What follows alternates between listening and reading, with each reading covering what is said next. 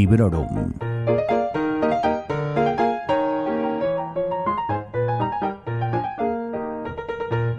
Hola a todos y a todas. Bienvenidos a un nuevo episodio de Librorum Podcast en el que de nuevo voy a intentar poner en orden mi lista de próximas lecturas y a compartir con vosotras eso a lo que nos referimos como TBR o lista de pendientes o la pila, ese algo que parece que crece y crece sin control y que se multiplica. En fin, ya sabéis a lo que me refiero. Estamos a pocos días de terminar el primer trimestre de 2021 y ya casi estamos en primavera. No sé a vosotros, pero a mí me apetece muchísimo.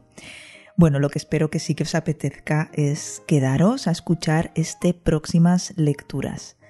Antes de entrar en el episodio en sí, quiero mandar un saludo especial a la gente que escucha Librorum desde Guatemala y también dar la bienvenida a los nuevos oyentes, que son un montón. De verdad, muchas gracias de todo corazón.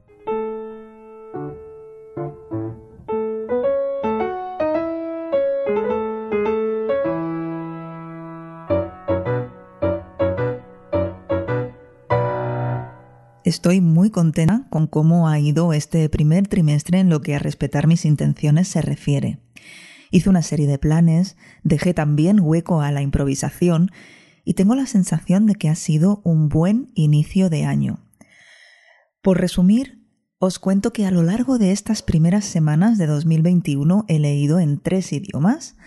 Han caído un total de 15 libros, aunque cuatro de ellos son un libro de relato corto y actualmente estoy leyendo dos, bueno, como viene siendo costumbre, de los cuales os voy a hablar en un segundo. En cuanto a la satisfacción de los propósitos cumplidos, sobre todo quiero destacar el hecho de haber leído por fin a Carlos Ruiz Zafón y quiero destacar también lo mucho que disfruté de La sombra del viento. Otro de los propósitos que tenía, aunque no era necesariamente para el primer trimestre, sino para 2021 en general, era probar con la autora Shannon Maguire. Ya me he leído los dos primeros libros de su saga de niños descarriados y os adelanto que estoy preparando un episodio del podcast en el que los voy a reseñar acompañada de una invitada muy especial. He ido cumpliendo propósitos sin, esfuerzo, sin tener una sensación de estar haciendo cosas por obligación, sino todo lo contrario.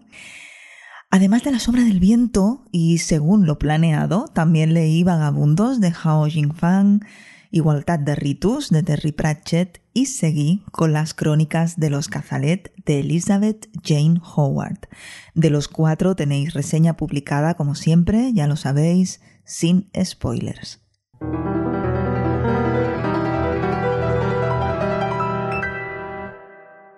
En cuanto a lo que no tenía planeado, a lo que mm, improvisé, leí también Las 10.000 puertas de enero de Alex y e. Harrow. Es un libro que ha estado muy de moda en las últimas semanas o meses y de este me gustaría hablaros cuando grabemos esa reseña de las dos novelas de Shannon Maguire que llevan por título Cada corazón un umbral y ahí abajo Entre raíces y huesos, como casi todos sabéis porque también son dos novelas muy populares. Creo que tienen algo en común, tanto las 10.000 puertas como estos de la Maguire. Hay algo, algo que, que los conecta y aprovecharé la ocasión para mencionar algunas cosas que quiero mencionar sobre las 10.000 puertas de enero. También he leído recientemente, y no lo tenía planeado, Mi año de descanso y relajación, de Otessa Moshfegh. Esto es una novela, una novela de narrativa contemporánea, de corte existencialista. Me estoy planteando seriamente eh, grabaros una reseña, mm, pero necesito estar inspirada. No sé cuándo la haré. Quiero evitar dejarme llevar por el excesivo sarcasmo. Ah, así que bueno, no, no voy a adelantar más, ya os contaré. Y después, eh, después de las 10.000 puertas de enero y antes de mi año de descanso y relajación, leí Escuadrón de Brandon Sanderson. ¿Y qué ha pasado? Que no hay reseña, ¿qué está pasando? Ah, bueno, pues por extraño que parezca, mm, no, bueno, no me entusiasmó, no me entusiasmó esta novela de ciencia ficción con protagonista adolescente, eh, no, no, siento esa conexión que, que, han sentido tantas personas de mi entorno lector. no digo que no me gustase, la verdad es que no estuvo nada mal, me entretuvo muchísimo pero no, no tengo muchas ganas de lanzarme a por la segunda parte y esto me parece que no es demasiado buena señal. En fin, si acaba cayendo, si acabo leyendo la segunda parte, será entonces el momento de grabar una reseña o no, quién sabe, ya veremos.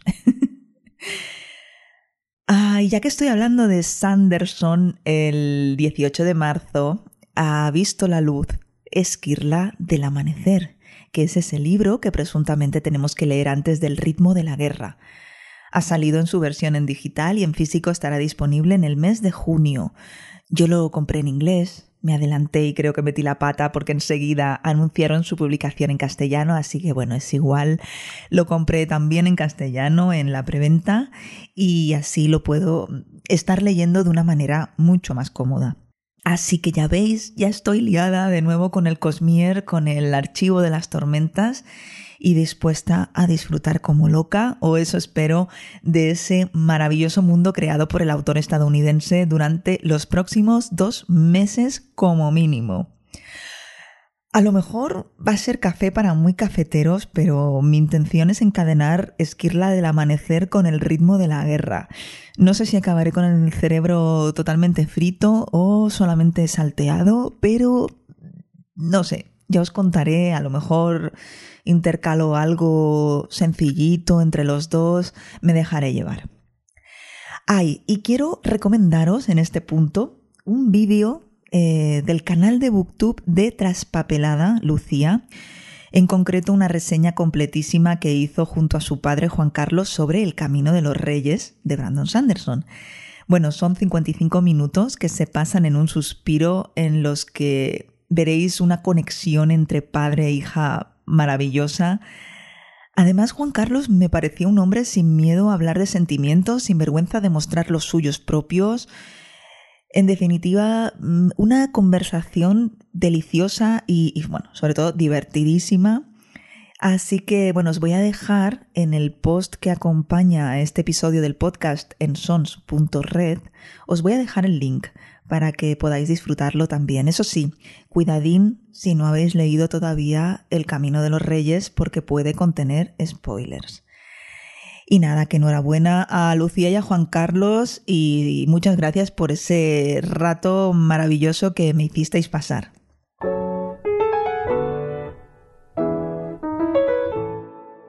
Y mientras esté entregada a ese tocho, que no he querido mirar el número de páginas que tiene, la verdad, que es el ritmo de la guerra, que precisamente por ser tan tocho yo leo en digital, por eso no, no he mirado el número de páginas, en papel me he reservado algunas cosas. He intentado que no sean muy voluminosas ni pesadas porque yo ya tengo la cabeza puesta en la primavera total y a mí me gusta tumbarme en la terraza a tomar el sol un ratito y a leer, bueno, pues en mi tumbona. Entonces he pensado que lo mejor es, pues esos libros más ligeros, de, de volumen, quiero decir, y de peso. He seleccionado, por ejemplo, Las bestias olvidadas de Elt, escrita por Patricia A. McKillip y editada por Duerme Vela. Duerme Vela es la editorial de Almudena y Rebeca, o lo que es lo mismo, Magrata Tiernos y su hermana. Tiene una pinta maravillosa. Eh, los y las que me sigáis en Instagram a lo mejor ya habéis visto la imagen que compartí cuando recibí el libro.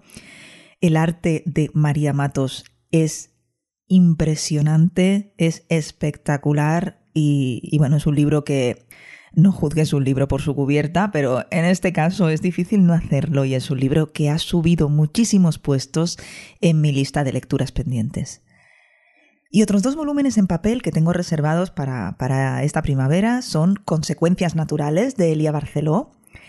Este libro eh, lo tenía pensado leer en el primer trimestre, pero me tardó tanto en llegar que ha quedado como pendiente. Y también me gustaría leer Emily Eterna de M.G. Wheaton. Ya veis, ambos de ciencia ficción. Pero bueno, por mucho que yo me diga que para tomar el sol lo mejor es un libro que no pese mucho, tengo ahí mirándome Reyes de la Tierra Salvaje de Nicholas Ames. Ya os he hablado de este libro en episodios anteriores. Es una novela editada por Gammon y traducida por David Tejera. Me la pillé en Gigamesh a distancia, primera vez que, que usaba este servicio, me llegó enseguida.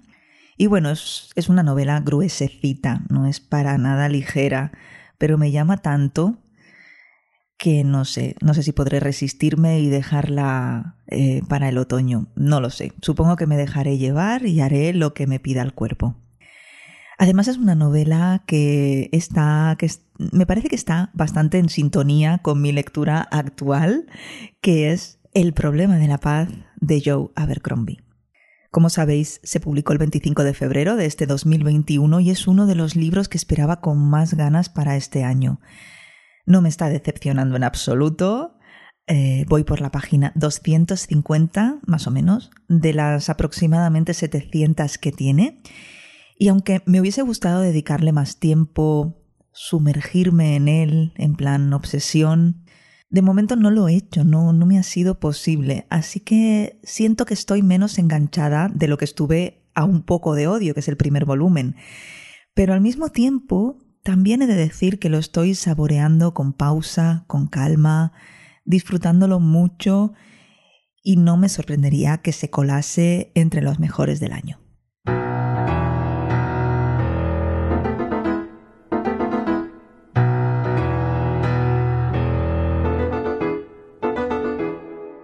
Si me pongo atrevida y echo la mirada un poco más allá del mes de abril, y también si soy optimista, una vez acabe con el ritmo de la guerra, tengo un pequeño o, no tan pequeño listado con algunas cosas que me gustaría leer a continuación. Por ejemplo, cuando me propuse descubrir a Shannon Maguire, incluí en el lote a otras dos autoras de las que todavía no había leído nada, y una de ellas es Victoria Schwab.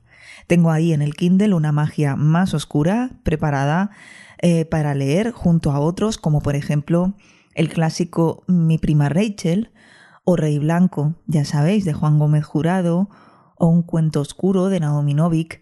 También me gustaría seguir con la saga de sajones, vikingos y normandos. No me va a dar tiempo a todo, lo sé, pero estas son las opciones que tengo que barajo en formato digital. En físico, además de los que ya os he mencionado, y de nuevo, siendo muy optimista, veo cerca Corpse Paint de David Peake y The Poppy War de R.F. Kwang. A ver, dudo que me dé tiempo a todo lo que quiero leer, pero si me da el punto también tengo como opción seguir con esa lectura de la saga de la Fundación de Asimov en orden cronológico y los que me tocan son Los Límites de la Fundación y Fundación y Tierra, que están aquí en la estantería esperándome desde hace un tiempo. Así que ya veis, opciones no me faltan y tampoco descarto improvisar, eso está claro. Ah, un día te diré una cosa y al otro a lo mejor me da el punto y me lío con los Bridgerton, quién sabe. No sé, torres más altas han caído.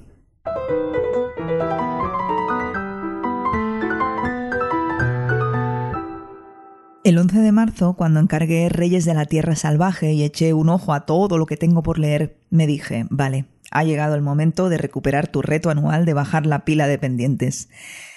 Ya sé que nada es San Jordi, que a lo mejor no es el timing perfecto, pero bueno, si ese día hago un extra, pues no pasa nada. Es un reto personal. Eh, no, no es una cosa que me haya apuntado a una iniciativa que haya puesto en marcha otra persona, nada de eso. Este es el tercer año consecutivo que lo llevo a cabo y se trata de leer 10 libros que ya tenga comprados, da igual si es en digital o en papel, antes de comprar nada nuevo. Está genial comprar libros, además de ser un placer, las editoriales y las librerías nos necesitan, todo eso ya lo sé, pero también está muy bien leer lo que ya te has comprado. Son solo 10 libros, en circunstancias normales me llevaría creo que un par de meses, pero teniendo en cuenta el factor ritmo de la guerra, a lo mejor se me alarga hasta mediados o finales de mayo. A finales de junio, con la llegada del verano, ya veremos qué pasa, ya veremos qué hacemos, pero lo que sí tengo ya apuntado es acompañar un año más a Jean Arimañ de Trota Libros en su iniciativa Black History Month o Black History July. Durante el mes de julio leeremos autores y autoras de raza negra. Y por ahora tengo en la lista a Toni Morrison y a Tade Thompson. Pero eso llegará en el tercer trimestre de 2021 y yo por ahora lo voy a dejar aquí.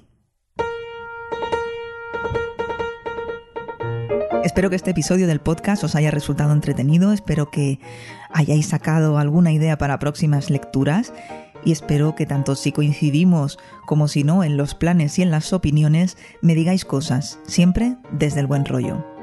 No falta demasiado para que Librorum llegue a su episodio número 100. He estado tanteando el terreno a ver qué os apetece, pero como soy consciente de que no todos y todas me seguís en Instagram o en Twitter, también lo voy a comentar por aquí, que estoy abierta a sugerencias, que podéis dejarlas en comentarios, por ejemplo, en sons.red barra librorum. Os confieso que mi intención era no hacer absolutamente nada. También, también no, lo descarto, ¿eh? de hacer un episodio normal y como si no fuese 100. Me da, que me dé igual, pero bueno, sí que quiero tener en cuenta vuestras opiniones. Bueno, antes de despedirme, quiero mandar un saludo a Sergio Jiménez, podcaster y también escritor. Él escribe títulos como ¿Funciona bien la web de mi administración? Guía básica de analítica digital para administraciones públicas. Si bien no puedo hablaros de su libro, sí que puedo recomendaros su podcast, Ciencias Políticas, que encontráis en sons.red y en todas partes. A él lo podéis seguir en Twitter como Krasel. Gracias a todos y a todas por seguir ahí. Recordad que podéis escuchar Librorum en Spotify, Apple Podcast y en todas partes. Y por supuesto, en sons.red, donde además de un montón de información sobre este podcast, también encontraréis otros que seguro que os encantan. Hasta pronto, que tengáis una feliz primavera y felices lecturas.